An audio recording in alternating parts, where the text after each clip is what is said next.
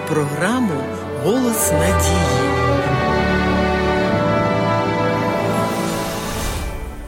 Для того, щоб стати дорослими людьми, нам потрібні були довгі роки.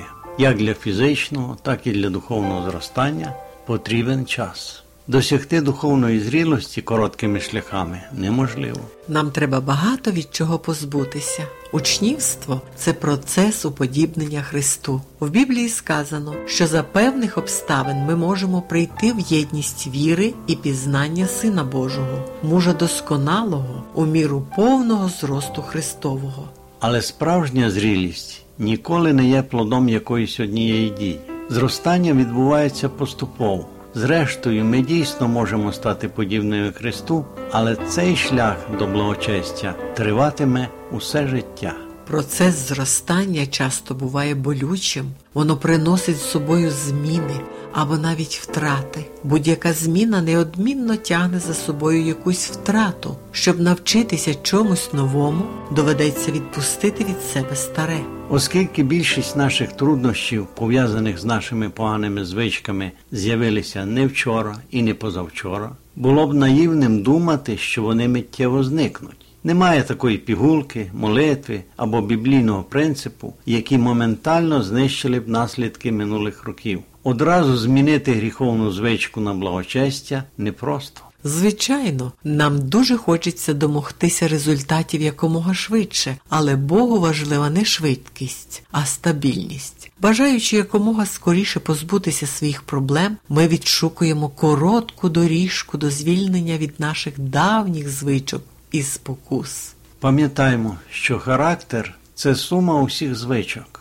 Не можна називати себе добрим, поки доброта не стане для нас звичною, поки ми не станемо поводитися по-доброму, навіть не думаючи про це. Не можна вважати себе чесним, поки ми не звикли завжди поводитися чесно. Є тільки один спосіб розвинути в собі позитивні звички знову і знову привчати себе до благочестивого способу життя. А на це потрібен час. Миттєвих звичок просто не буває. Чому потрібно так багато часу, щоб змінитися на краще в процесі духовного зростання? Найголовнішою причиною такої поступовості в часі є принцип повторення. Психологи зауважили, що звичка формується за 21 день без пропусків. А щоб її закріпити, потрібно ще 40 днів повторення тієї самої дії.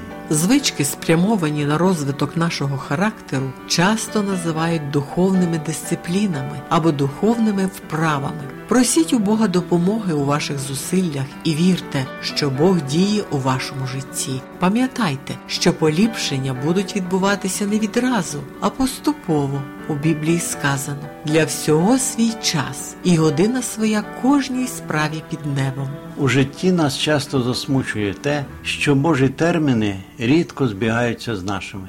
Ми часто поспішаємо, хоча Бог нікуди не поспішає. Можливо, ви вже почали втрачати терпіння із-за того, що не так швидко вдається позбутися лихого, як того хотілося б. На жаль, погані звички прищеплюються скоріше. Проте тут без терпіння не обійтися. В сучасному світі терпіння не ціниться. Навпаки, всі хочуть фастфуд чи суп швидкого приготування. Та водночас усім хочеться, не докладаючи зусиль, багато знати, багато вміти і взагалі добре жити. У цих бажаннях немає нічого поганого, але обманюються ті, хто хочуть цього досягти без тих наполегливих зусиль, які передбачають довготерпіння.